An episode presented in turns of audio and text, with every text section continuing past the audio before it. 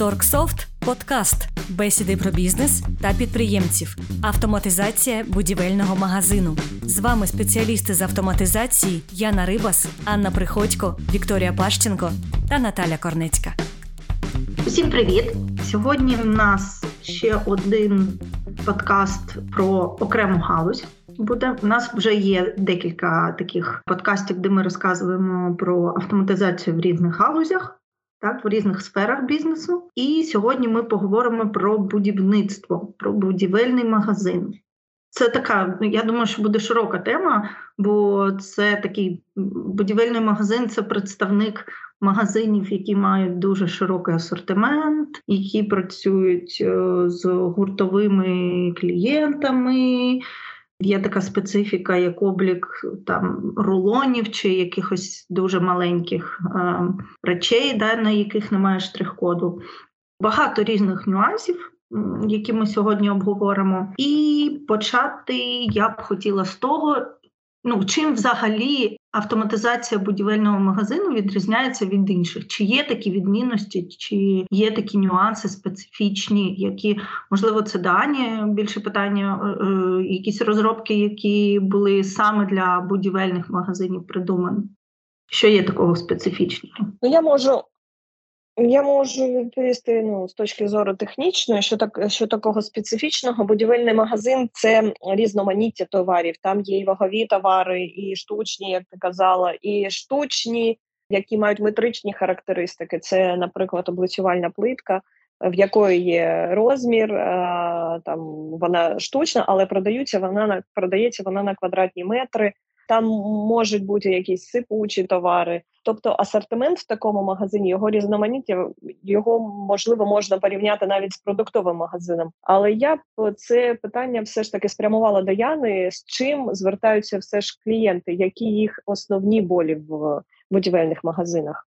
Е, люди, які звертаються з автоматизацією, в них одна біль, те, що товару дуже багато, а вони одні, і часу дуже обмежена кількість, і все це потрібно якось враховувати. І вони вважають, що все це дуже різне, і дуже важко затягнути якось його і вести облік у якійсь одній програмі, бо, начебто, там один ваговий товар, інший штучний, інший там габаритний, там ще послуги і так далі. Але в цілому задача лише одна: це бачити, що є на складі, якими сумами грошами ви володієте, скільки ви витрачаєте, який у вас прибуток. Тобто основну інформацію, контроль е, за роботою і робітників у цілому, тому що дуже багато е, роботи у продуктовому магазині, дуже багато різноманітних нюансів, і зазвичай все це знаходиться саме в голові власника бізнесу, і це дуже важко для нього. Тому вони шукають якийсь спосіб, щоб облегшити собі життя, і ось шукають якусь програму для обліку. Ну Торксофт якраз у цьому їм і допомагає. Ну, виділимо основні да, болі це все ж таки е, багато різноманітного товару. Ну, одна з основних, да? як з цим справлятися? Ну, ось звалилося буквально там купа. Ну, мені сподобалося, да? Е, насправді є ну, цей дрібний товар, є е, ваговий товар. Да? Я якось не подумала про будівельний, да? що це може бути вагового товару багато. Що робити підприємцю, наприклад, ну з самого початку автоматизації? Я думаю, що ми це проговорювали вже, але припустимо, що ось нас молодий підприємець, будівельник слухає і хоче дізнатися, як одразу цю проблему вирішити, і як її вирішити найефективніше, що найголовніше. Ну, зазвичай наша розмова з підприємцем починається з того, не який в нього товар, хоча це також дуже важливо для автоматизації. А в цілому, які у нього вимоги до автоматизації, як він зараз працює, тому що ми саме від його моделі відштовхуємося. Mm. І шукаємо якийсь спосіб, який буде найбільш правильний з точки з точки зору самої автоматизації, оптимізації всіх процесів, і з точки зору тих процесів, до яких він в принципі звик. Тобто ми знаходимо якийсь оптимальний варіант у цьому е, зв'язку, тому що є дуже різноманітні схеми автоматизації, тобто немає якоїсь універсальної сказати, що там, наприклад, е, магазин будівельних товарів, там це одна каса, наприклад, або е, там 120 квадратів, і там одна каса, і одне якесь робоче приміщення, де проводиться там переоблік, наприклад. Ні, всі працюють абсолютно по різному. Тому ми завжди питаємо, наскільки інтенсивна йде торгівля, коли у вас йде прихід товару, наприклад, це якісь окремі години, чи ви можете це робити в одне й те ж самий час, і вам потрібний інший комп'ютер для цього, чи як ви взаємодієте з продавця з вашими покупцями? Тому що я зустрічалася із схемами, де в одному приміщенні був е, відділ, де е, працювала роздрібна торгівля, і був великий склад. Це теж приміщення. Там було лише там невеличке е, відгородження одне від одного, і це було вже приміщення для оптових е, покупців. І там вже були індивідуальні замовлення, тобто вони ходили по складу, обирали товар, обирали зразу там ну, велику кількість такого товару. Тобто великі закупки були не, не лише там якийсь штучний товар, там на якусь невеличку суму. І це було індивідуальний продаж. У них був індивідуальний менеджер, і там інший комп'ютер, наприклад, віддалений ще там працював з інтернет-замовленнями, бо вони синхронізувалися там з якимись маркетплейсами, або в них був інтернет-магазин. Тобто схем дуже багато, і все залежить від того, як зараз працює цей магазин, склад і що взагалі їм потрібно від роботи. Це буде роздріб, це гуртова торгівля, е, як у них зараз планується як розподілений час, скільки яка кількість працівників і що вони мають робити одночасно в цей же самий час. Бо буває таке, що це невеличкий там.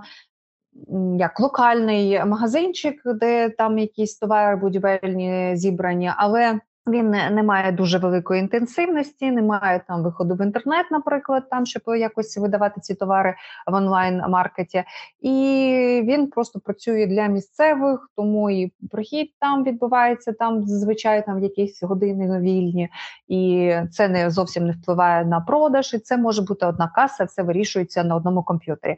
Тому зазвичай ми просто обговорюємо, як людина бачить свій бізнес, як вони зараз працюють. Ми дізнаємося всі деталі, і тільки після цього ми вже е, пропонуємо схему, як можна автоматизувати їх робочий процес. Слухай, ну ти таку класну схему, складну е, насправді модель е, розказала. Ось давай від неї відштовхуватися. Наприклад, якщо е, дійсно така складна система, і і склад великий, і, наприклад, один ну, одна людина може прийти і замовляти багато різного, да, і паралельно інтернет-магазин. Ну, коротше кажучи, все все, все в одному у людини, там великий магазин такий. То що б ось саме це ти порадила, да, е, з чого починати автоматизацію і як це все автоматизувати найефективніше? Якщо ми описуємо взагалі такі умови, як я описувала там склад, інтернет-магазин і так далі, то ми підбираємо версію програми, визначаємо, як будуть пов'язані клієнтські комп'ютери один з одним, тому що в нас є декілька версій програм.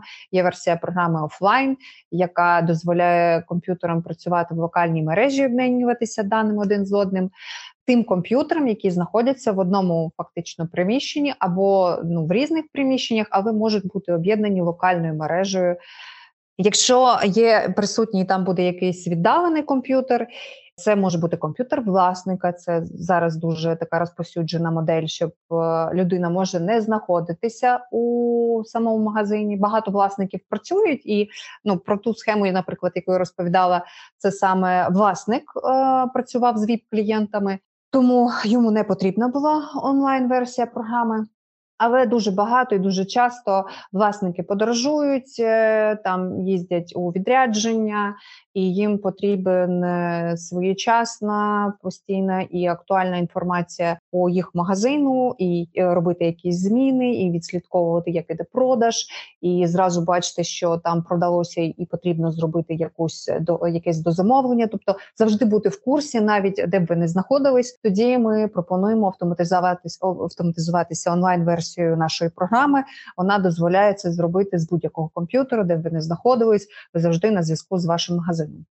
тоді ми використовуємо термінальну версію програми. Вона якраз дозволяє це зробити. Якщо необхідно буде клієнтові вихід до маркетплейсів або контроль свій власний інтернет-магазин. Свій власний інтернет-магазин. Так, то у нас є декілька варіантів вирішення цього питання. У нас є синхронізація з найрозповсюдженими, найпопулярнішими маркетплейсами, такими як Розетка і Prom.ua. І в нас є можливість поєднати роботу їх створеного інтернет-магазину. Е, з нашою програмою, і програма буде що дуже зручно, і що звільняє, мені здається, це Е, звільняє роботу одного робітника, тобто цей модуль виконує за нього цю роботу. Програма постійно оновлює дані про наявність товару в цих інтернет-магазинах, оновлює постійно ціни, якщо вони змінюються у програмі, то автоматично вони змінюються і на всіх цих майданчиках, де вони розташовані, ці товари. І е, звісно, е, як тільки з'являється якесь замовлення, то воно потрапляє до нашої системи, і там вже менеджери можуть їх оброблювати. Тобто вони бачать, що замовили, що за клієнт, е, воно це замовлення оплачене чи не оплачене, чи потрібно з клієнтом зв'язуватися, якісь якісь є питання, залишати контакти за цим замовленням, залишати собі нагадування, зв'язатися з цим клієнтом, тобто вести повний повноцінний онлайн продаж е, клієнтами цих товарів. Тому в цьому випадку нам дуже допомагають ці модулі.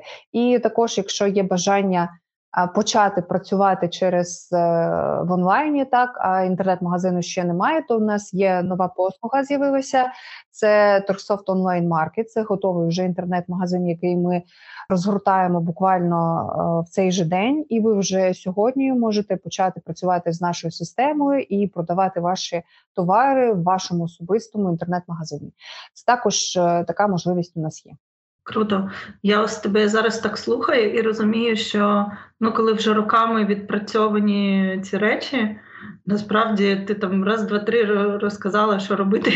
І прийшла людина, і така я починаю бізнес, не знаю, що робити. Прикольно. Насправді тут є е, складний такий момент. Е, я зараз почну рубрику свої плітки. Клас. Да, Коли ти заходиш в неавтоматизований магазин будівельних товарів, ти ну, бачиш весь цей асортимент, гігантський абсолютно. Е, ти бачиш досвід, е, який вже багато років впроваджений в цей магазин, і там великі такі зошити, вони там всі списані. Це я приходила, брала. У мене майстер в будівельному магазині замість мене на мене, так я як віп-клієнт в борг. На мене взяв там низку товарів для того, щоб зробити там освітлення і так далі. І я приходжу розраховуватись десь через тиждень за цей товар, і так менеджер продавець достає зошит і починає десь гортати там хвилини дві назад, поки знайшов мій запис. Це говорить про те, що за мною там ще десь клієнтів 100 да, щось беруть е, в борг. І Проблема цього магазину в тому, що закріпилися ці старі бізнес-процеси звичні, коли гроші лежать у такій коробочці, там потертій, картонній. Коли ці всі записи, то е, ці продажі взагалі ніяк не фіксуються. Я я навіть не уявляю. Ну тобто там іде оцінка чи, чисто на на глаз. І, е, Добре, хоч борги там записують, окей. Звітності, ну, у мене щось там майстер набрав якісь там дроти, якісь там інструменти, ще щось. І я якби е, майстер то все склав, прикрутив, все воно працює, все добре. З майстром я розрахувалась, приїжджаю в магазин, розраховуючи на те, що я отримаю чек і побачу, що ж там. Е, майстер набрав на ці гроші. Звісно, жодного чеку я не отримую. Я лише бачу так, згори донизу кажучи, коли дивишся на зошит, який лежить проти тебе, я бачу, що там, значить, щось таке, типу, дві дві треті, три четверті, там, і ціна, і ціна в доларах. Оце мене дуже подобається. І від цієї сталої схеми люди відмовлятися не хочуть, бо дуже важко. І ось моє питання в тому, як зайти з автоматизацією в будівельний магазин. З чого почати? От ми приїжджаємо, наприклад, автоматизовувати магазин будівельний, бачимо все це, що я вам тільки що розповіла, і трохи більше. З чого ми починаємо? З чого ми починаємо? Ну, це, це звісно, приход товару, це розподілення. Якщо б загалом в будівельному магазині зазвичай є ділення на відділи в наших клієнтів, в яких є вже досить там великі магазини, в них е, зазвичай магазин ділиться на відділи в залежності від виду товару. Скажімо так, вони розподіляють ну за класичною схемою там лаки, фарби, там штукатурки. Е, якісь там люстри теж часто таке буває. Ні, ну буває різне, да. Тобто є є певні види товару там, да. Так, і далі ми ми повинні весь асортимент товару завести у програму. В випадку з будівельним е, магазином це дуже великий е, перелік найменувань, і це потрібно робити поступово. Я вже не неодноразово розповідала в подкастах, що ми можемо це, цей процес виконувати, не відриваючись від основного виду торгівлі, тобто сідає хтось один і починає описувати товари в залежності від там ну, по групах. Тобто ми набираємо дерево видів товарів, е, ми набираємо характеристики товарів і робимо прохід. Перед тим як зробити прохід, треба провести інвентаризацію. Чому тому, що облік повинен починатися з точної інформації, скільки товару, щоб ці початкові дані були точними, щоб програма потім не накоплювала помилки минулих періодів. Тобто, ми повинні точно знати, це все сталося в момент вже роботи програми, чи, е, чи там це старі помилки. Тому перед встановленням програми потрібно взяти, зібратися з силами, провести інвентаризацію. Після того, як ми пояснимо схему приходування товарів, ми розробляємо схему роботи з продавців досить поширена схема, коли на відділах стоять продавці, які не розраховуються, з якими клієнт не розраховується. Тобто продавці просто виписують список товарів, дають накладну, і клієнт іде в касу. Для такого способу роботи ми використовуємо режим заказ клієнта, тобто продавці відділу просто набивають список товару, далі друкують для клієнта бланк заказу, клієнт іде в касу, тобто до людини, яка вже розраховується там, завідує грошами, оплачує, і в касі ставиться заказ, що він має бути відвантажений. Далі, в залежності від е, розмірів магазину, може бути так, що товар відвантажують або продавці відділу, або комірник на складі. Для такого режиму у нас є ще один спосіб роботи: це накладна комірника. Тобто з цією накладною йдуть на склад, і там е, комірник сканує товари, які він віддає, і тоді реалізація стає відвантаженою. І якщо якогось товару ще нема, не може він бути відвантажений зараз, або клієнту він зараз прям не потрібен. Тобто комірник знає, що цей товар має бути відвантажений пізніше за цією накладною. І, до речі, можливо, Аня ще дасть роз'яснення. Я знаю, що у нас є така можливість у мобільному додатку а, створювати замовлення. Наскільки я пам'ятаю, що це, в принципі, ну і для деяких магазинів, не тільки для будівельних, але там, де саме продавець е, ходить і там підбирає з клієнтом якийсь список товарів, то з мобільним додатком це також буде зручно. Він може обрати товар, вони можуть обрати їх цілий лист, відправити їх на касу. Це замовлення автоматично буде відправлено, тобто не, не потрібно навіть буде щось друкувати окремо. І на касі, вже коли підійде цей клієнт, по його там прізвищу, наприклад, можна буде знайти. Це замовлення, прийняти оплату, і потім вже це замовлення там можна буде отримати у комірника. Ань, можна так буде зробити? Так, звісно, можна, і це досить таки зручна схема, і вона виходить порівняно недорого, з якщо там порівнювати з встановленням повноцінного комп'ютера. Але це все підбирається в залежності від е, бізнес-процесів магазину, в залежності від об'ємів продажів, е, від бажання власника, кожного разу в індивідуальному випадку ми розглядаємо там сукупність, сукупність якихось бізнес-процесів, щоб рекомендувати той чи інший спосіб роботи.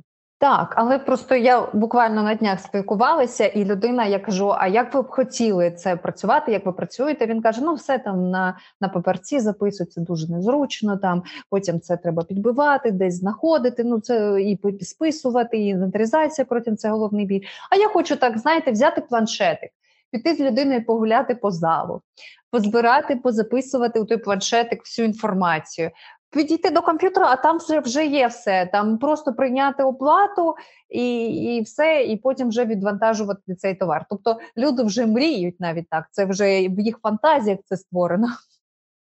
Ну, це класна ідея, і це дуже добре, що в нас є, як її реалізувати. Ну так, так, і це добре, тому що це вже реалізовано. І до речі, це не лише в будівельних магазинах. Наприклад, у нас є великий е, магазин тканин, я не пам'ятаю, Гранд Текстиль, здається, у Харкові. І він працював по, по тій же схемі. Тобто є відділи, де можна обрати там якусь тканину, там виписується, правда, це виписувалося там вручну. Що ви бажаєте купити? Потім ви оплачували на касі, потім ви знову йшли е, до того відділу, щоб отримати вже по чеку і по цій по цьому ордеру, так отримувати вже ваше замовлення. Тобто, у нас в системі схема майже майже та сама, тільки це все робиться автоматично. Не потрібно нічого там нікому писати, і все це буде у системі вже занесено. Це дуже зручно в тому ще випадку, що буде виключена плутанина з артикулами з найменуванням товару. Тобто, якщо вже сканується в мобільний додаток, ми вже точно бачимо, що ми правильно вказали товар, який буде оплачувати клієнт на касі. Тому що цей згаданий тобою гран текстиль, це там якісь каракулі на листочках. Що я там оплатила, що в них по системі пройшло, невідомо буде там, як е, переписав це касир е, в комп'ютер. А ось така схема, коли ходиш з мобільним додатком, або якщо продавець е, з стоїть вже з комп'ютером, тобто він при додаванні товару в реалізацію він чітко бачить це фото товару. І якщо десь виникло якесь співпадіння, він може одразу помітити цю помилку. Ще про те, що для того, щоб підготуватися, потрібно не лише там розподілити цей товар, ага. а потрібно ще мати торгівельне обладнання для О. роботи. Дякую. В будівельному магазині. Так тому ми зазвичай також е, спитаємо, що потрібно, як ця людина бачить, тому що і торгівельне обладнання, воно там є в нього нюанси. Але в принципі, що буде потрібно як мінімум для торгівельного е, для будівельного магазину, це сканер для читування штрих-кодів. Це вже власник буде вирішувати. Він буде працювати з дротовим або бездротовим. Ми рекомендуємо, звісно, особливо для великих магазинів, де купа е, там дрібного товару, то мати радіосканер, щоб можна було вільно переміщуватися і сканувати навіть там габаритні якісь товари, е, щоб не підносити це до каси, наприклад. Або якщо такої можливості не буде. По бюджету то можна буде там в принципі е, робити пошук і по назві цього товару, але радіосканери це ну, найкращий, мені здається, варіант, тому ми їх рекомендуємо. Сканер для щитування штрих-кодів, принтер для друку етикеток, якщо є той товар, е, на якому немає власного маркування, тоді за наша програма сама генерує штрих-код. За допомогою цього принтеру друку чек е, етикеток цей штрих-код виводиться на етикетку. Окрім самого штрих-коду, виводиться також назва товара, його вартість, і таким чином цей товар маркується. І цей штрих-код буде використовуватися при продажу, відвантаженні там того товару або інвентаризації. Приводу принтеру для друку етикеток, чесно кажучи, немає таких значних рекомендацій. Це залежить від того, що там за товар. Що, що, що за товар міститься, тому що бувають такі товари, е, де етикетка важливо, що вона може взаємодіяти дуже там з сонцем, або е, вона може там затиратися. Тому ну, на деяких видах товарів там має бути етикетка роздрукована з е, фарбами, з рібаном, щоб вона не втрачала свій цей штрих-код, його можна було потім без проблем считати. Іноді все залежить, звісно, від товару, тобто ми від цього будемо відштовхуватися. Тоді ми рекомендуємо принтер термотрансферний, який друкує з допомогою Рібана. Якщо там товари знаходяться у закритому приміщенні і, в принципі, немає там, не знаю, вони не вологі в такому нормальному кліматі, то можна використовувати звичайний термопринтер. Це дві мінімальні характери е, одиниці обладнання: це сканер і принтер для друку етикеток, принтер для друку чеків. Е, Якщо потрібно буде видавати чеки вашим покупцям у цьому випадку, якщо буде підключений РРО, то ці чеки також будуть фіскальними. Це буде видаватися чеки фіскальні. Якщо ви оберете інший спосіб, це друкувати за допомогою апаратного РРО, тоді необхідно буде підключати фіскальний реєстратор. І ще дві одиниці обладнання, які можна буде підключити до нашої програми, це або електронні ваги, які будуть автоматично відправляти вагу до нашої системи. І там є е, дві е, обмеження, два е, два обмеження по вазі товару. Тобто це вага до 15 і до 30 кг, це електронні ваги йдуть до цієї до цього ліміту. Якщо буде е, більша вага е, товару, то можна буде вручну внести ваги, тобто можна буде не підключати їх автоматично до нашої системи, а просто перенести ту вагу, яка я так розумію, що там, е, скоріш за все, будуть використовуватися якісь промислові ваги. І будуть звішуватися на дуже об'ємний, дуже великий товар, то у програмі можна буде внести цю вагу вручну товар, який не промаркований. Що ми з ним робимо? Ну, він поступає на склад, не промаркований. Ну, наприклад, такі маленькі там деталі. Там. Наш алгоритм дій залежить від того, е, який це товар. Якщо це якийсь там великий там ну, товар, який можна там нормально потримати в руці, то ми е, створюємо, е, а програма автоматично генерує штрих-код для такого товару. Ми друкуємо етикетки і на кожний товар е, клеїмо ці ці етикетки. Якщо це якийсь маленький товар, тобто якісь там не знаю, гаєчки чи ще щось uh-huh. штучне, uh-huh. скажімо так, прокладочки ось в будівельному магазині. Тобто, ми можемо взяти на коробку з цим товаром, наклеїти етикетку для uh-huh. цієї одної і сканувати. Тобто, коли нам потрібно взяти цю прокладочку сканувати штрих-код з коробки. Супер, дякую. Я хотіла сказати, що Аня має бути професіоналом у сфері будівельного магазину, тому що її улюблений клієнт, який написав дуже багато побажань до нашої компанії, він займався саме будівельним бізнесом. А є якісь приклади ось е, яких таких побажань, які були реалізовані саме для ну, цього клієнта, наприклад? Це цікаво побажання, яке найголовніша доробка, я вважаю, в будівельній сфері, яка була реалізована за побажанням наших клієнтів, е, це був калькулятор метричного товару. Перш за все, він використовується для е, розрахунку кількості плиток, які потрібно продати клієнту. Як взагалі виглядає ситуація, коли приходять купувати плитку? Там ванну кімнату, наприклад, приходить е, замовник і каже: Мені потрібно там 10 квадратів плитки ось такої.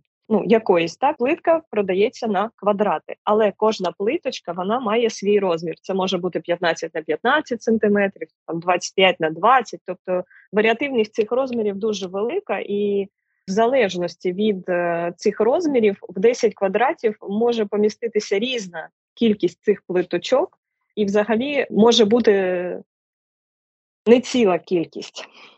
Тобто щоб розрахувати для кожного окремого випадку, потрібно зробити декілька дій. 10 квадратів замовляє клієнт.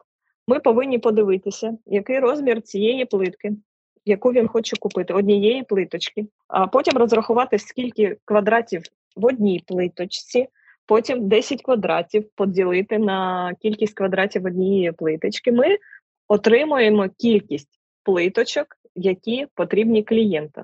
Зазвичай ця кількість буде не ціла, тобто далі, наприклад, там 300 з половиною. Тобто ми не можемо продати йому 300 з половиною плиточок, ми можемо 301. Далі ми повинні для 301 порахувати кількість метрів квадратних, тобто площу.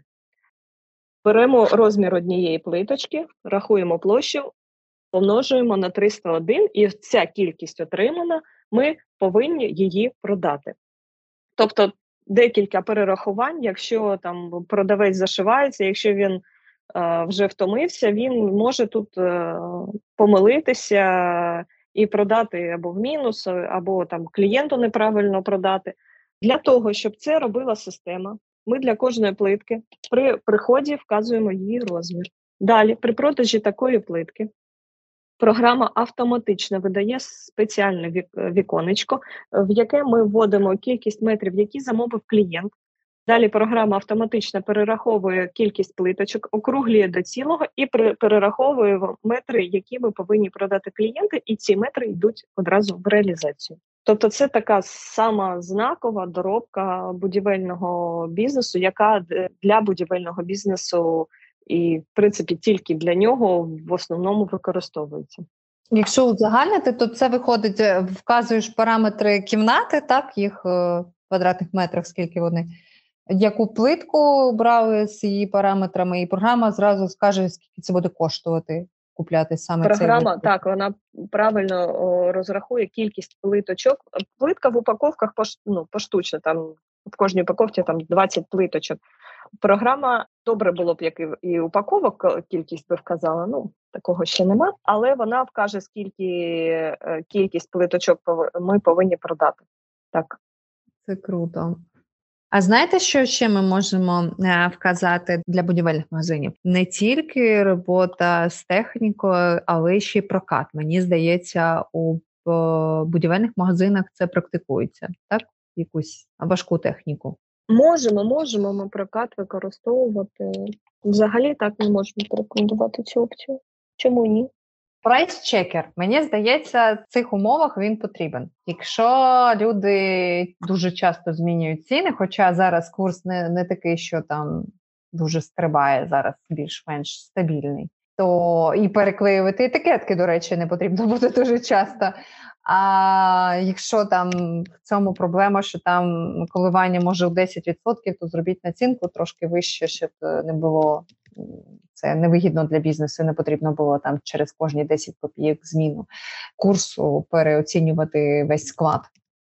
Це дуже багато роботи.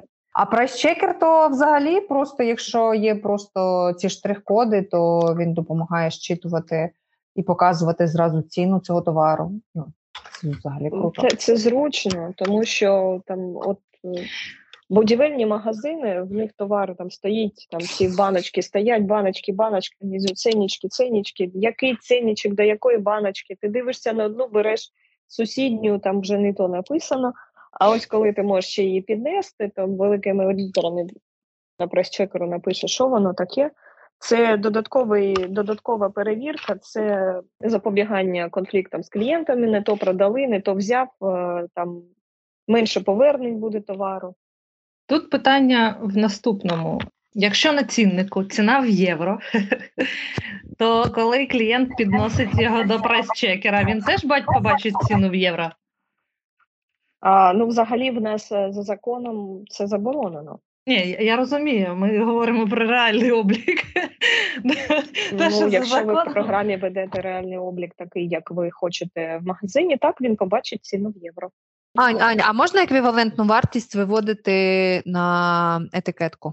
Е, не можна виводити на етикетку, е, тому а ми що виводили. ми не можемо.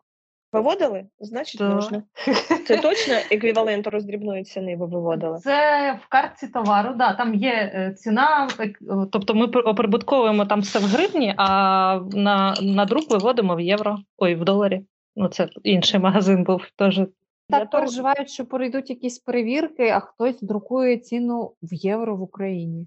Питання не в тому. Дивись, тут два два ризики е, якби порівнюються. Е, перевірка може прийти, а може не прийти. А продаєш ти щодня, і ти е, весь час втрачаєш на ну, цьому на, на курсі. Дивись, якщо візьмемо той магазин, який сьогодні працює в євро, тобто, якщо він хоче автоматизуватися, він може без е, ризиків перейти на гривню, але при приході товару він вказує еквівалент роздрібної ціни в валюті, в будь-якій він хоче: євро, там долари, злоті, що завгодно. Кожного дня він заходить в режим розрахунок цін за націнкою та курсом. І може бачити, як змінилися ціни на товар в залежності від курсу, і робити переоцінку. Там Ну, взагалі, це переклеювання етикеток е, повинно бути, якщо ми міняємо. Я не знаю, вони там на копійках кожного дня, так? якщо там курс небагато, вони хочуть ну, ці я... коливання навіть мінімальні. Про те ж саме, come on, люди, у нас курс більш-менш стабільний, ось там з 22-го року, коли піднявся там до 37, ну плюс-мінус, ну 50 копійок туди, 50 копійок сюди. Ну трошки зробіть більше еквівалентну ціну, і тоді це не так буде сильно впливати на гривневу ціну і все. Е, ні, Ми справа трошки в інакшому. Ні, то понятно, що це незаконно. Це всі прекрасно розуміють, але так ведуть бізнес. Справа не в тому. Справа в тому, що вони. Е, постійно там продають, потім приходить е, новий товар, і у постачальника він в євро вже може бути дорожче. І тому вони, е, ну, щоб не не втратити о, оцю навіть маленьку дельту ні на чому, все просто тупо в євро і все. І, і, Ну, яка ну, там дельта? Там той курс не змінюється там на десятки гривнів, не на 5 гривень, це там на на гривню. Там десь. Ні, Останній рік так колбасила нормально, що там е, дуже разючі зміни були. По-перше, в ціні продажу, а по-друге, е, у настроях постачальників. Тобто люди якби купляли. Товар по 20 доларів по тому курсу, потім постачальник вже постачає товар по 22 долари, але по новому курсу, і оцей шок вони якби не хочуть його відчувати ще раз. Тому іде така торгівля у деяких Окей. магазинах. А ніхто не відслідковує а, вплив того, що немає вартості, і вона вказана там у євро на клієнтів. Можливо, деякі ну, подивилися, не зрозуміли, що тут взагалі відбувається. Що тут можуть, я не знаю, згадати будь-який курс, навіть не існуючий. Ну і ти так подумаєш, та ні, я краще через інтернет-магазин замовлю. Ніхто я не думаю, що що мова йде все ж які про якихось містечкових монополістів в сфері будівельного бізнесу. Я би навіть сказала, це такі е, е, особливості менталітету. Да? Для для місцевих так це дійсно нормально. А так е, ну я це побачила. Для мене це було відвертий шок. Але куди діватись? Ти в принципі ти вже прийшов, вже обрав, вже якби націлився на покупку і. Ну, блін, там потім перезамовляти це на розетці плюс доставка, то воно виходить дорожче. Я б ну, не якщо сказала, якщо тобі там написано 40 там, не знаю, 40 євро, наприклад, то тобі ми рахуємо по курсу 45. Та ні, курс 42, там ну 40, наприклад, і там 90. Ні. Ми рахуємо по 45. Не подобається, шукаю в іншому місці. Ну, це трошки не знаю. Не, ну, таких Це особливості все ж таки там розташування таких магазинів в тих районах, де вони можуть диктувати свої правила роботи. І повернемося еквівалент роздрібної ціни та оптової ціни є в друку етикету в шаблоні. Так, да, точно, точно, воно там. І це доволі зручно. Ні, а, Але да, це ми зараз е, обговорили такий е, місцевий бізнес. Давайте я ще раз проговорю про те, що ось така схема, але з передруком, передруковуванням постійним етикеток, вона може бути реалізована. Якщо ви хочете притримуватись якоїсь ціни в валюті, ви можете це робити. Не порушуючи закон, тобто цінники будуть в гривні, як і повинно бути, але ви можете постійно контролювати відповідність ціни до еквіваленту в валюті для кожного товару. Задається еквівалент роздрібної ціни в валюті, і через через спеціальний режим можна швидко перерахувати, яка повинна бути розрібна ціна в гривні, і передрукувати етикетки. А тоді дивись, якщо вони, наприклад, на етикетці вкажуть якусь ціну, а на касі виявиться, що вона трошки вища. Яка їм різниця? Вони все одно не слухають законодавство. Вони можуть продавати, як вони хочуть, і диктувати, що вони хочуть. Ні, ну це суперечить клієнтоорієнтованому підходу, який є, і він працює. Тобто зловживань на курсі там немає. Там кожен покупець, який приходить, він чітко знає, який уміняли курс, і в принципі це питання не, не стоїть. Е, це сам факт просто що дивує е, іноземна валюта на цінниках, це раз. І по-друге, дивує те, що переоцінка товару це такий. М, ну, для людей це такий стрес-тест. Я розумію, да, коли потрібно перемальовувати всі цінники вручну, то це дійсно там декілька діб роботи, то то не не обговорюється. Але коли все автоматизовано, і ти за дві хвилини можеш надрукувати майже весь склад, то, звісно. Але Яна тут права. Треба все ж таки задати трошки більшу націнку, яка буде перекривати цю різницю курсу. Це як знаєш, я з цим з чатом GPT е, люблю гратися. Я йому весь час е, ставлю питання, як би нам поставили клієнти такі каверзні щодо переоцінки. Головний аргумент: так якщо я зараз переоціню і е, ціну завищу, то в мене ніхто не купить. А якщо порахувати, вони в нас не такі кожного дня великі стрибки курсу, щоб щоб сильно завищувати ціну. Тобто там різниця буде невелика. Ну, дивись, якщо там...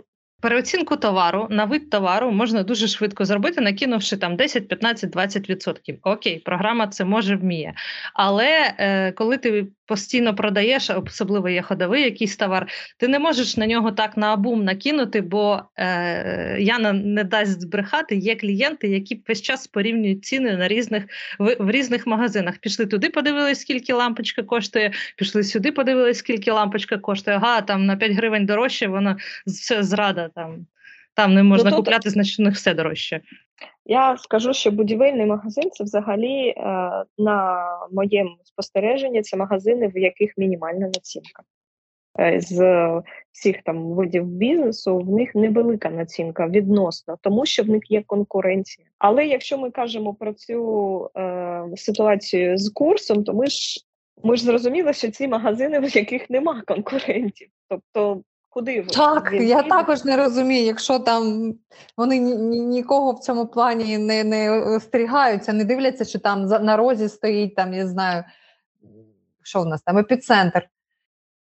Ну, стовідсотково там можна це зробити навіть трошки більша націнка, вона не не, не злякає. Ну, Зробимо висновок, вони так звикли. В нас є рішення трошки з корекцією, як це робити правильно і по законодавству, і за зручністю. Ми можемо їх трошки перевчити і направити на, на шлях, як повинно це бути. Я хочу при, сказати... при цьому не не загубивши цю історію з е, роздрібною ціною у валюті для контролю. Так. Я ще хотіла Віка, знаєш, що додати? Я їх розумію, тому що вони не єдині, у кого хто працював е, там на інший ринок. Ми, наприклад, на Казахстан працюємо, і в нас також є прайс у іншій валюті, і ми також виставляємо ціну на певний проміжок часу, і ми не робимо ці коливання.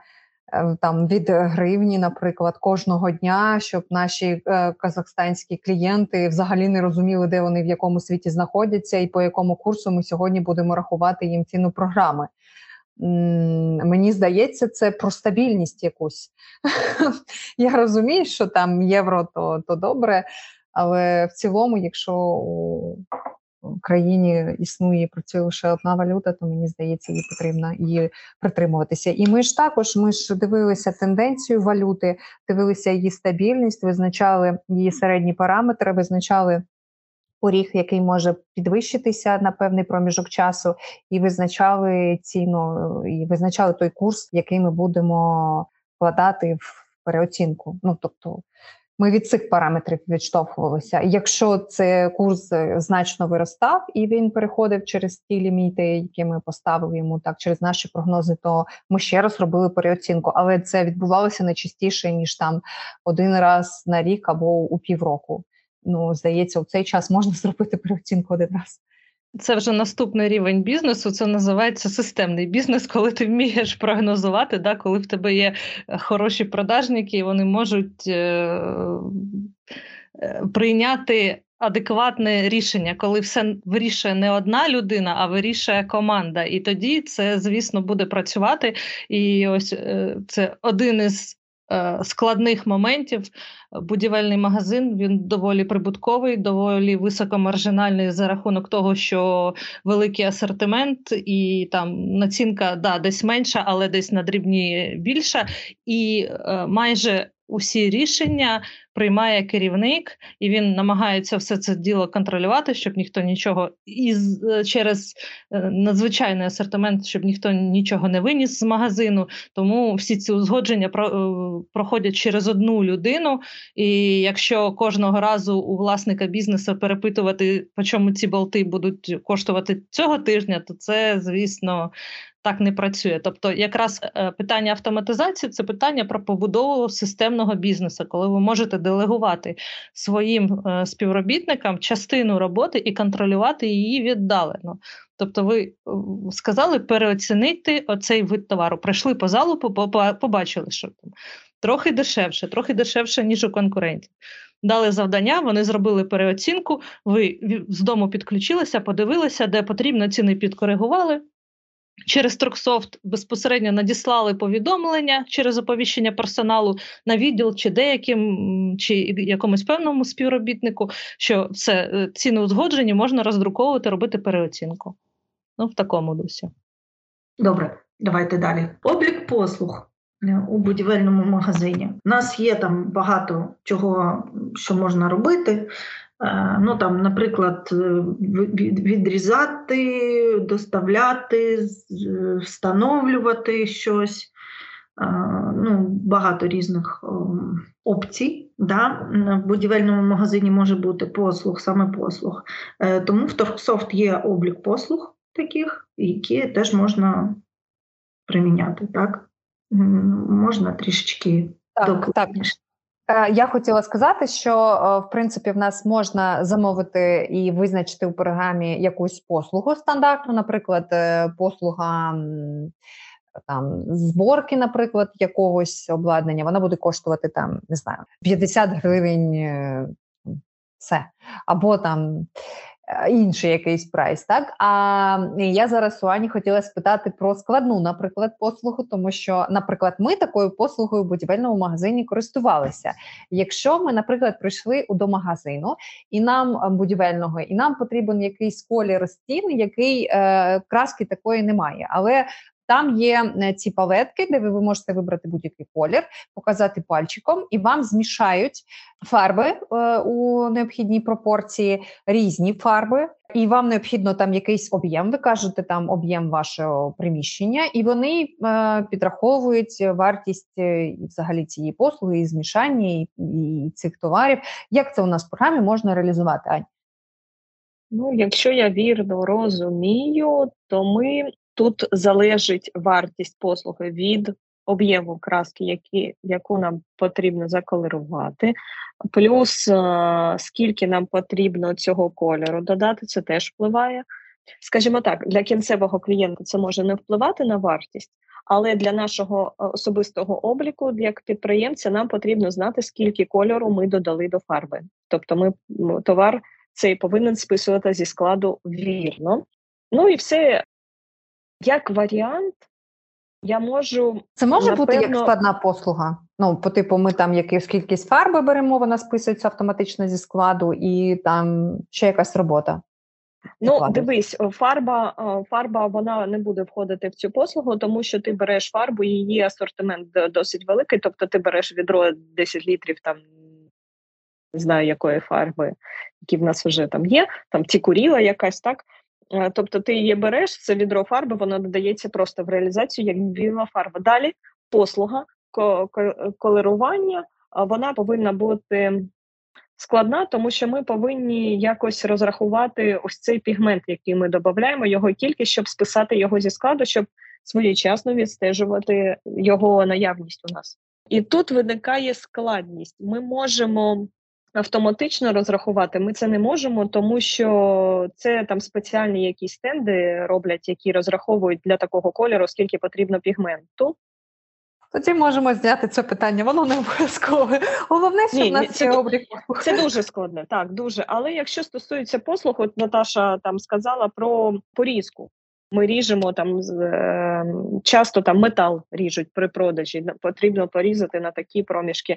Ось е, тут в нас є декілька рішень для цього. Тобто, ми можемо і як послугу це додати в реалізацію, тобто те, що ми наріжемо за заданими е, відрізками, і Також, якщо клієнт на касі чи там у відділі просить йому порізати, ми можемо до е, до чеку комірника додати цю інформацію. Це поле е, називається передпродажна підготовка товару. Ми туди вказуємо, що там порізати, е, відрізати два шматка 2,5 метри, і комірник тоді побачить це. Не зі слів клієнта буде це чути, а в чеку він сам побачить, що він повинен зробити. Ну так, це актуально, тому що там є якісь металеві конструкції, які необхідні в якомусь певному об'ємі і певною довжиною. Тому я так розумію, це саме будівельні магазини і пропонують цю послугу там відрізки. Мені Цікаво, як реалізована, чи як можна реалізувати ланцюжок постачання, чи як його назвати. Е, в будівельних магазинах часто продають меблі, так, меблі під замовлення. Я знаю, що у нас меблеві магазини автоматизовані. А от, наприклад, є будівельний магазин, приходить клієнт, хоче купити кухню. Як оце все з постачальником в програмі обліку все це поєднати? Ай? У нас є один клієнт, я там десь навіть крутиться назва в голові, не згадаю.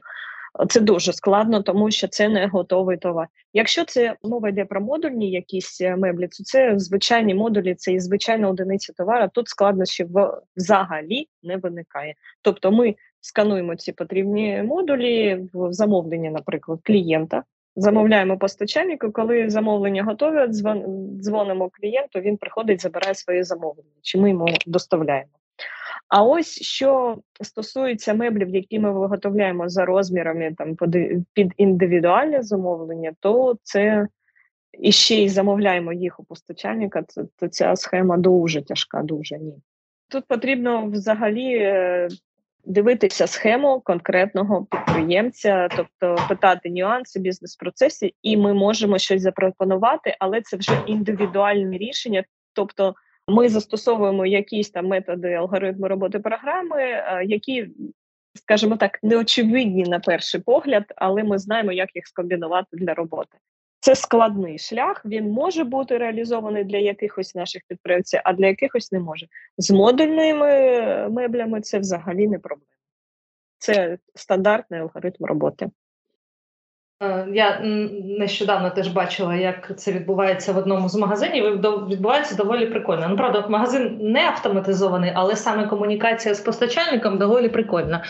Е, коли йде замовлення нестандартної якоїсь штуки, Е, там, наприклад, дуже вузький шкаф, там або там якась специфічна кровать чи ще щось. Ти, якби розмовляючи з продавцем, він вводить усі необхідні параметри. Буквально з мобільного телефону на сайті постачальника, і там є вбудований калькулятор одразу.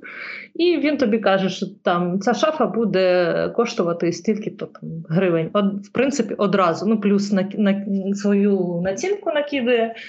І це доволі прикольне рішення.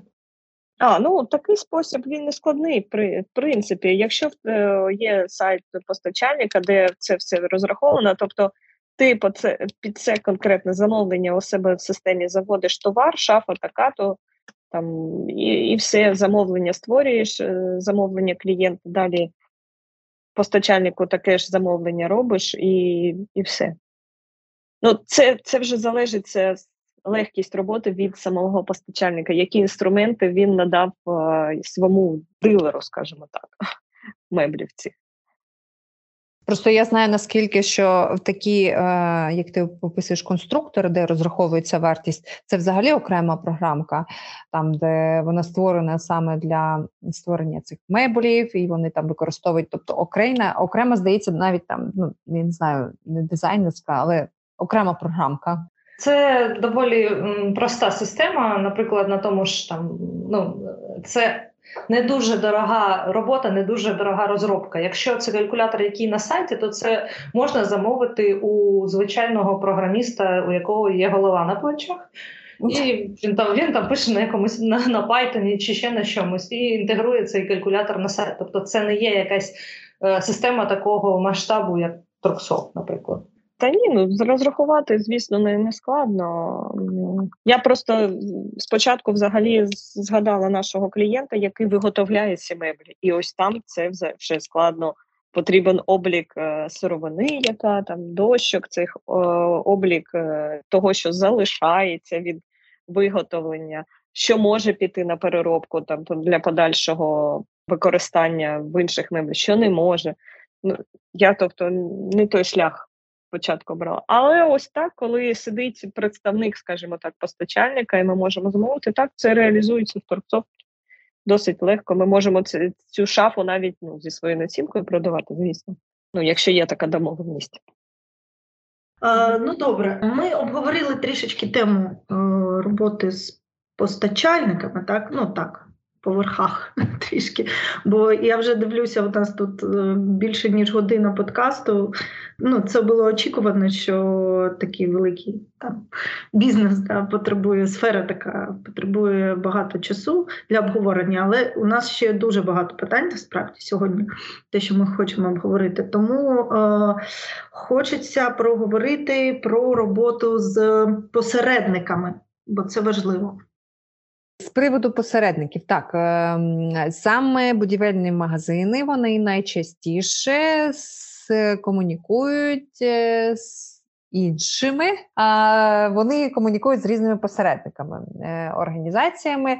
Е, це, як правило, будівельники, які виконують якісь роботи, і все замовлення товарів йде безпосередньо через них. В них є свої якісь знижки у цьому магазині, і спеціальні там спеціальні програми лояльності саме від будівельних магазинів до цих виробників, і вони продають їм товари за зниженою ціною. І тому в нашій системі можна буде враховувати, що і е, саме за те, що клієнт, це саме цей будівельник звертається до вашого магазину і купляє у вашому магазині від загальної покупки, в нього є якийсь е, певний відсоток прибутку, скажімо так, за е, розпосюдження так саме цих матеріалів у загальному будівництві у роботі на цього певного клієнта.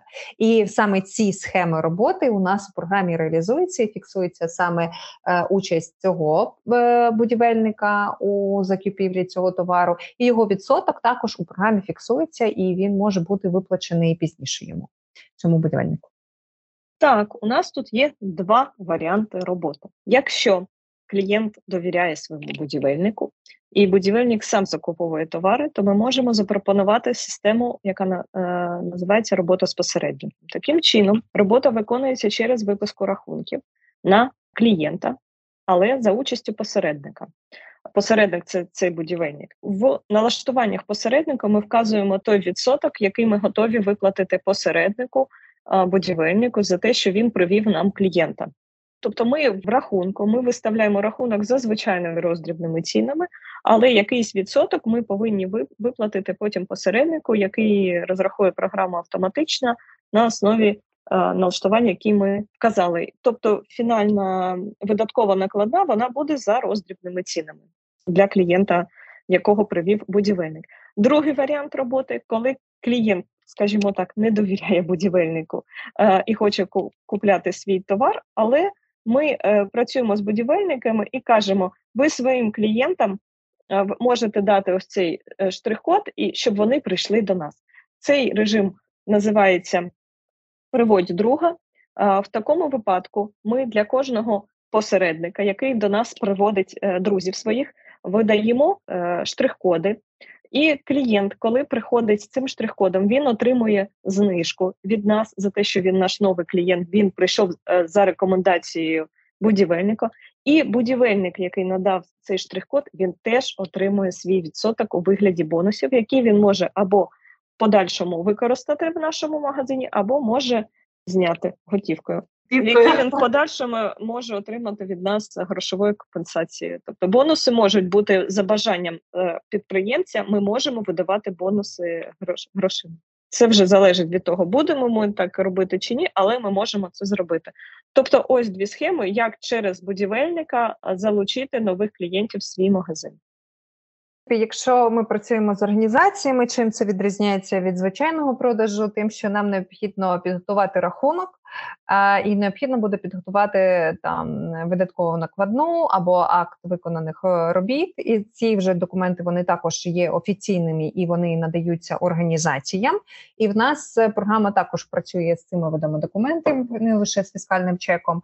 Е, для організацій використовуються саме ці документи, і в нас в системі їх також можна створювати, видавати, друкувати, можна буде змінювати під законодавство або конкретно там якийсь вид надавати фірменний для організації. Дякую. Те, що мене цікаво, ми трішечки говорили про плитки, про плитки, але м, давайте, може, трішечки пройдемося по обліку рулонного товару, що для цього потрібно. Ну, воно mm-hmm. не напряму до будівельного, але тим не менше там теж є Чому рулона. це Да, Ці як да. обої, я не знаю, як да. Ні, обої обої як штуки.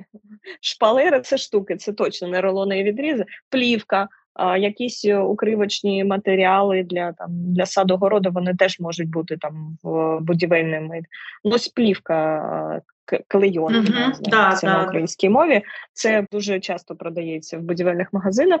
А, Так, ми можемо обліковувати це як рулонний товар, та це для такого товару, для виду товару, вказується спеціальна характеристика, що це облік рулонів і відрізів, і прибутковується цей товар як окремий кожний рулон на склад. Тобто, якщо в нас декілька однакових рулонів, е, там не знаю, плівки якоїсь там, е, тобто вони будуть, це буде там 10 рулонів, це буде рулон номер 1 рулон номер 2 3 і так далі. При продажі такого товару ми робимо відріз від такого товару, тобто там 10 метрів відрізаємо, і на складі з'являється відріз, е, який потрапляє в реалізацію, а довжина рулону вкорочується на розмір цього відрізу, і ми бачимо, скільки в рулоні залишилося метрів цього товару. Тобто, при наступному клієнті, якщо нам повинна, е, ми повинні якусь кількість е, продати, ми бачимо з якого рулона ми повинні відрізати, якщо ми почали декілька рулонів одночасно. Добре. А Щодо техніки з гарантією, теж вона може бути в будівельному магазині. Так, гарантійний облік. Так, облік з гарантійного товару реалізований в торгсофті за трьома різними схемами. Якщо це стосується саме техніки, там я не знаю, дрилі, там ще щось, то тут потрібно використовувати строгий гарантійний облік, коли ми точно знаємо серійний номер кожного товару і точно знаємо рух цього серійного номеру. Це дозволить е, чітко відслідковувати, який товар, коли ми яку одиницю товару ми коли продали, і на яку одиницю товару скільки діє гарантійний термін, тому що він діє з моменту продажу. Ще у нас є такий спосіб е, гарантійного обліку: це гарантійний облік, але без серійних номерів. Це якщо ми повинні давати гарантію, але товар не має цих серійних номерів. Ми стикалися з таким, щоправда, не в будівельному магазині, а в магазині спорттоварів, коли там басейни надувні продавали, але можливо там будівельники щось своє почуть. Це коли ми повинні надати гарантію, але ми не маємо серійного номера на товар. В такому випадку ми вказуємо для виду товару, що це Е, гарантійний облік без серійних номерів, і після продажу такого товару буде друкуватися гарантійний талон для видачі клієнта. І третій спосіб це не, не строгий гарантійний облік, коли також фіксується кожний крок цього серійного номера для товару, але програма не контролює відповідність. Чітку відповідність руху цього серійного номеру, тобто, це вже як правильно буде продавець робити. Ми рекомендуємо для серійних номерів використовувати строгий е, гарантійний облік. Він дозволить е, чітко відслідковувати гарантійні зобов'язання вас як продавця і для передачі постачальнику, і чітко знати, які товари в вас знаходяться, і які товари ще е, знаходяться на гарантії. Угу, Дякую. І тут е, теж про комплектацію трішечки, бо це важливо для будівельного магазину. Ну, наприклад, е, валик і uh-huh. кориця для нього, і ручка. Ми можемо створити комплекти. Можемо окремо це продавати ці одиниці, а можемо створити комплектик зі знижечкою або без знижечки, який буде включати це кориця для фарби, валик і там три змінні блоки для валика, для цієї ручки валика. І при додаванні такого комплекту там. Набір для фарбування можемо його написати, і при додаванні цього набору для фарбування цього комплекту в реалізацію одразу потрапиться ручка, ці валики, насадки і кориці для фарби. Ми можемо зробити як вигіднішим купівлю цього комплекту, так і просто просто для зручності комплектувати, щоб клієнт там не підбирав для до якої ручки які насадки. Угу, Дякую, дивилася, чи є ще якісь. Насправді в будівельному магазині ми вже обговорили дуже дуже багато різного товару. Може бути дуже багатий ну, дуже великий склад. Да? І дуже важливо е, для такого магазину знаходити товар оперативно. Да, знати, що я на якому місці, і є така в Торксофт класна функція, е, яка ну, місце товару, про яку я б теж е, трішечки розповіла. А ви подумайте, чи є якісь ще важливі моменти, чи ми основне проговорили. У нас є така додаткова опція місце зберігання товару. Е, тобто для кожного товару ми можемо вказати, де там, якщо ми на складі там, ми можемо як пронумерувати наші там е, відділи на на складі, полички, так і можемо просто е, писати зрозумілим там для комірника зрозумілою мовою, там, тобто в лівому в лівому кутку складу. Можемо і так. Тобто довільна форма назви цих місць може використовуватися, але це допоможе знайти товар як продавцю, так і комірнику. В реалізації є така дія подивитися місце товару, і продавець чітко знає, куди йти, щоб знайти товар. Коли це зручно, коли товар розташований далеко на складі, або коли багато дуже товару, і продавець за запитом шукає не той товар, який приніс на до нього припустимо клієнт. Тобто клієнт приніс щось, а продавець каже: Ну, у вашому випадку я б рекомендував оце і оце. Подивився там в програмі, назвав одразу ціну і сказав: якщо вам потрібно, я пошукаю, подивився місце і пішов одразу і взяв, а не перериває весь е, склад у пошуку цього товару. І якщо я не помиляюся, навіть е, в цій опції доступ, доступний механізм автоматичного нумерування цих полиць, тобто за допомогою цієї опції можна і пронумерувати свій склад. Угу, Дякую. Аня, ти ще хотіла розповісти е, про індивідуальний прайс е, в контексті будівельного магазину. Так, так як і для будь-якого магазину, для будівельного може бути ситуація, коли для певної групи там клієнтів, е, з якими ми співпрацюємо, це ну я не можу е, приклад навести, але е, мені здається, що це вдалий варіант, коли для якогось клієнту е, свої ціни на товар встановлюються. Для цього в нас є так званий індивідуальний прайс. Який може бути розрахований автоматично за заданою там знижкою від основного прайсу, і коли клієнт приходить до магазину і сканує свій е, карту клієнта або його вибирають там зі списку, тобто одразу товари вже будуть продані йому з його особистою знижкою за прайсом. Чим це відрізняється від е, звичайної дисконтної картки, тому що дисконтна картка, вона е, там, якщо наприклад, там 10%, вона автоматично буде ці 10% на кожний товар.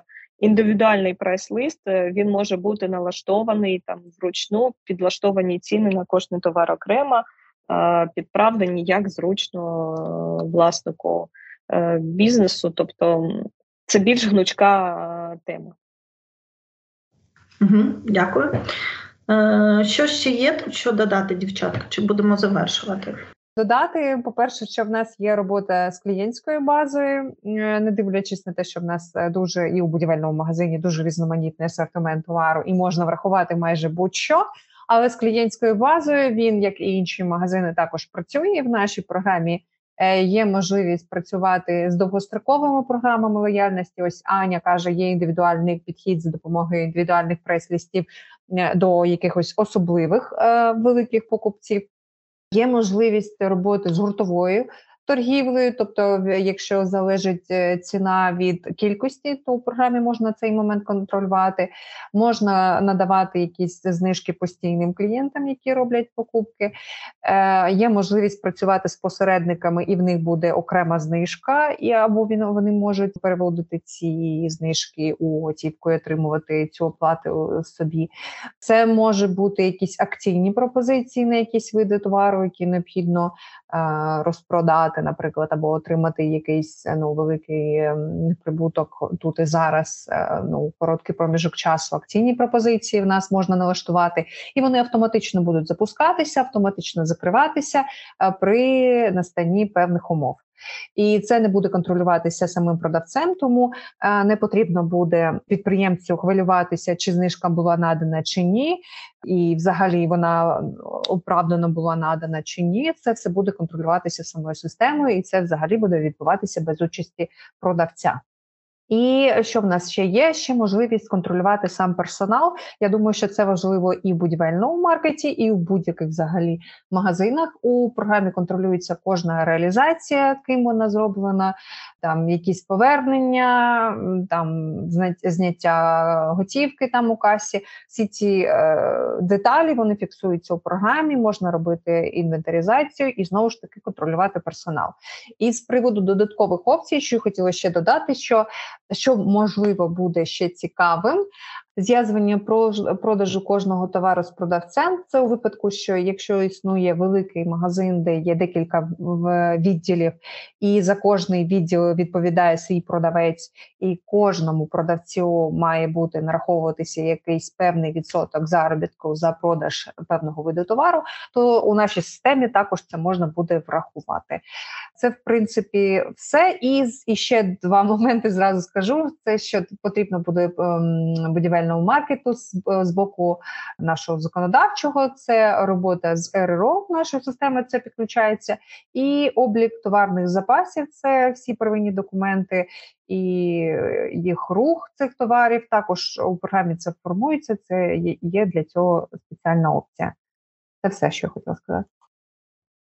Яна так прорекламувала зв'язування кожного товару, а не сказала, що в нас є цілий великий функціонал по розрахунку зарплату. І на моїй практиці саме клієнт з будівельним магазином він туди тільки стільки своїх доробок замовив, тому що в нього дуже великий асортимент і дуже гнучка система мотивувати продавців своїх на продаж цього товару. Тобто, ми можемо встановити різні відсотки на кожен вид товару, різні мотивації в залежності від виконання чи невиконання плану на окремий вид товару, на окрему групу товарів, постачальника. Можемо мотивувати їх продавати, збільшувати середній чек. Система дуже велика, дуже гнучка, і вона все рахує автоматично, може перерахувати за там, якщо ви хочете протестувати свої нові е, якісь е, налаштування в обліку зарплати, ви можете це зробити скажімо так, задовго до того, як ви оголосите, що ви будете використовувати цю систему, ви ви поставили один відсоток, подивилися, як вплине це на загальний зарплатний фонд, тобто скільки отримує кожний продавець, наскільки зросте чи зменшиться зарплатний фонд від вашої нової системи мотивації. Тобто, це швидкість е, перерахунків для подальшого прийняття рішення і е, створення нової системи мотивації в вашому магазині. Ну добре, дуже дуже дякую за такий е, величезний, широкий, довгий подкаст. Я думаю, що ми дуже багато чого проговорили сьогодні корисного саме для власників будівельних магазинів. Якщо щось там буде потрібно спитати, можна це зробити в коментарях чи напряму у нас в месенджерах. Е, є досить велика стаття на тему будівельний магазин. У нас на сайті теж можна почитати, подивитися, можливо, якісь нюанси, які ми не проговорили, бо багато чого є. Дуже дякую всім за сьогоднішню розмову і до наступних подкастів. Па-па!